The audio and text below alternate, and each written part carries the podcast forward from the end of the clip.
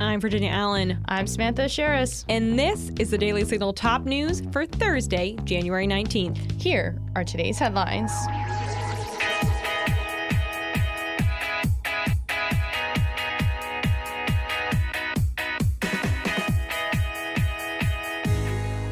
The Supreme Court says it still doesn't know who leaked the draft opinion of Dobbs v. Jackson Women's Health Organization. The High Court released a report this afternoon saying that the identity of the leaker remains unknown investigators conducted 126 interviews of 97 employees, and all are reported to have denied leaking the document. Here with us to explain more is Heritage Foundation Senior Legal Fellow and host of the SCOTUS 101 podcast, Giancarlo Canaparo. Giancarlo, thanks for being here. Thanks for having me. So, does this strike you as strange that after their initial investigation, the Supreme Court still says they have no idea who leaked this document? Um, well, let me correct you slightly. What they mm. say is we don't know by a preponderance of the evidence who did it, uh, which could mean a couple of things. It could mean that they have one or a few suspects in mind, but they just really can't or don't want to, you know, ruin somebody's or end somebody's career without really being sure. Uh, it could also mean that they just feel like they're never going to get there and they just want this done uh, so they're ending it. But the, the sense I get is that this it's over and we're not going to know.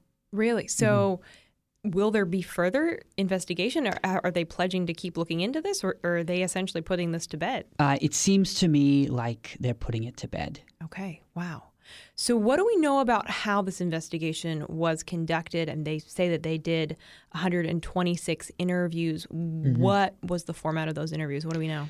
Well, we don't know a whole lot except what's reported in this um, statement. But you'll you probably re- recall that the Supreme Court faced some criticism early on because its investigation was going to be handled by its Marshal Service. Now, the Supreme Court's Marshal Service is first and foremost a um, uh, security staff for the justices.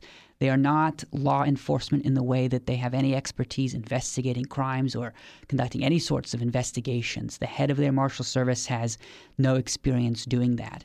Um, and it does not appear that the Supreme Court attempted to bring in outside law enforcement with, say, subpoena power, which would have been really essential here. Um, they did, it seems, bring in a private law firm or private um, uh, consulting group to help run the investigation. But again, a private consulting group has no sort of subpoena law enforcement powers. They uh, brought people in for voluntary interviews. According to the statement the Supreme Court released, people were forthcoming.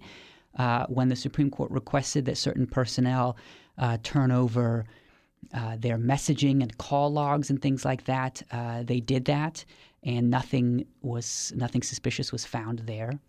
Um, but again, we just don't know how detailed this was. We don't know to what extent. Well, it looks like there was no you know, sort of um, uh, legal compulsion to turn over things. Um, so it seems to me like not. This is not, to put it frankly, the sort of investigation that a law enforcement agency uh, like the FBI would have run.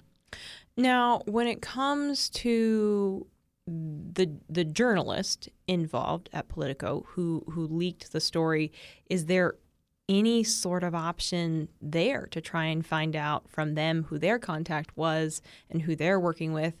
Or is that really something that because of, of journalistic integrity um, and, and sources being kept private, uh, that that just isn't even an option on the table. Yeah, it's not an option, I think, for a couple of reasons. Number one, journalistic integrity uh, is a pretty serious bar to that sort of thing, but also, um, and I think more fundamentally, uh, if the court was interested in trying to overcome journalistic privilege, it would have to sue the journalist and fight out in court. And of course, uh, the Supreme Court is not going to do that. That would be a really strange and somewhat um, uh, fraught political or constitutional question in itself if the court was a litigant in the court. Hmm. Well, Giancarlo, I think the question that I have is does this make the integrity of the Supreme Court maybe maybe a little weaker moving forward if if there is no accountability for the individual that leaked this document could this now happen again, maybe more easily, if we're not holding the individual accountable who did this? Well, you bring up a couple points. The first is that I think this is a black mark on Chief Justice Roberts' tenure. The first, I mean, nothing like this, to this degree at least, had ever happened before under any other chief's watch. Um, and as to future leaks, I mean, the incentive is always going to be there. We don't really know what the incentive here was. It may have been that a clerk hoped a justice would change his or her mind. It may have been that a clerk hoped a justice wouldn't change his mind, or it may have simply been that a clerk wanted to just attack the judiciary where it was weakest or it was most vulnerable in its um, it, the uh, privacy and integrity of its process, especially if that's that was the uh, reason, if it was just bitterness and anger. Uh, that incentive is always going to be there, and that incentive is going to be there unless there are consequences, mm. and there are no consequences, it seems. Giancarlo Canaparo of the Heritage Foundation and host of the SCOTUS 101 podcast. Giancarlo, thanks for your time today. Anytime. America hit its debt ceiling today. America's debt limit is $31.4 trillion. Now, the Treasury Department is taking special measures to be able to continue to pay on that debt so we don't default. Congress is facing a debate. Democrats are advocating the debt ceiling to be raised, while Republicans say they won't negotiate over raising the debt ceiling unless Democrats agree to start cutting spending. But the White House does not appear interested in spending cuts. White House Press Secretary Karine Jean Pierre told reporters this week that raising the debt ceiling is something that should be done without conditions. And she added that we are not going to be negotiating over the debt ceiling. Florida Republican Representative Byron Donalds joined Fox Business to discuss the fight over raising the debt ceiling, saying America will not default on its debt.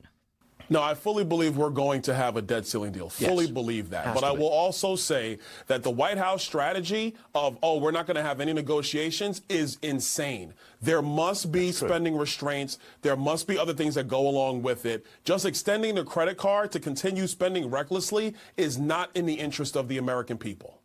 Treasury Secretary Janet Yellen wrote to House Speaker Kevin McCarthy today and told him that the special measures the Treasury Department has put in place will prevent America from defaulting on its debt until June 5th.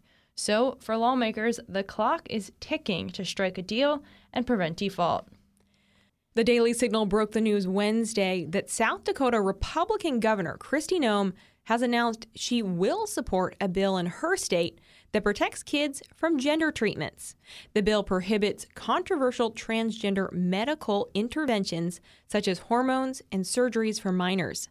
Specifically, the bill bars healthcare professionals from performing certain acts on minors for the purpose of attempting to alter the appearance of or to validate a minor's perception of their sex if it is inconsistent with their biological sex.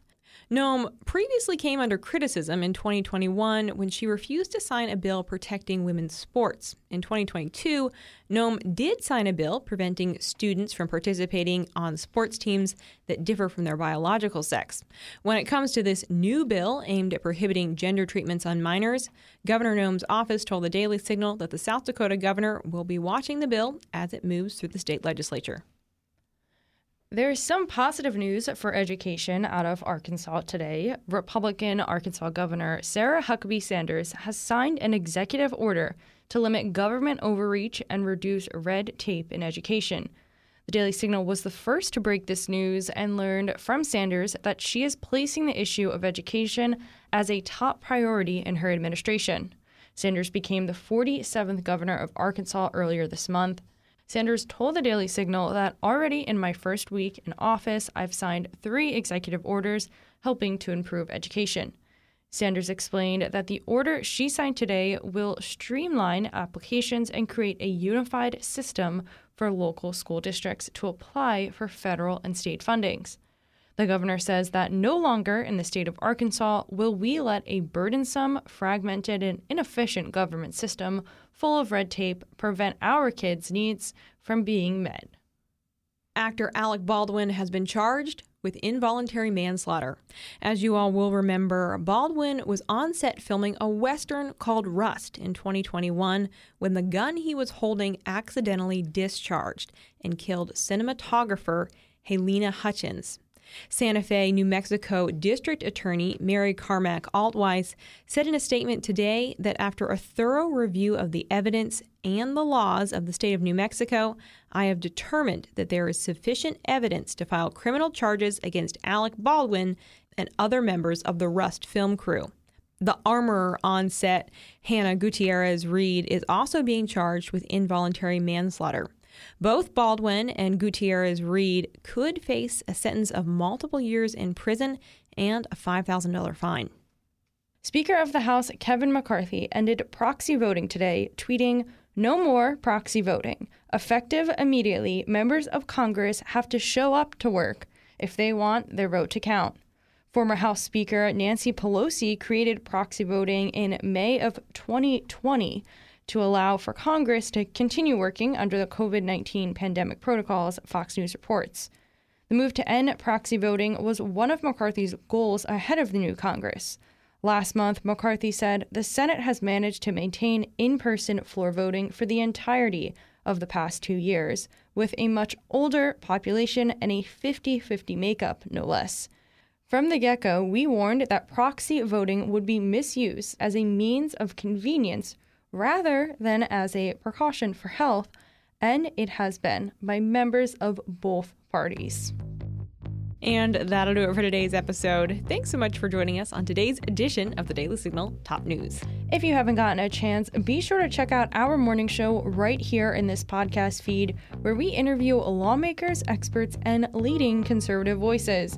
Join us tomorrow morning for the Daily Signal interview edition. I will be sitting down with Reverend Dean Nelson to discuss the March for Life, which of course is happening tomorrow right here in Washington, D.C.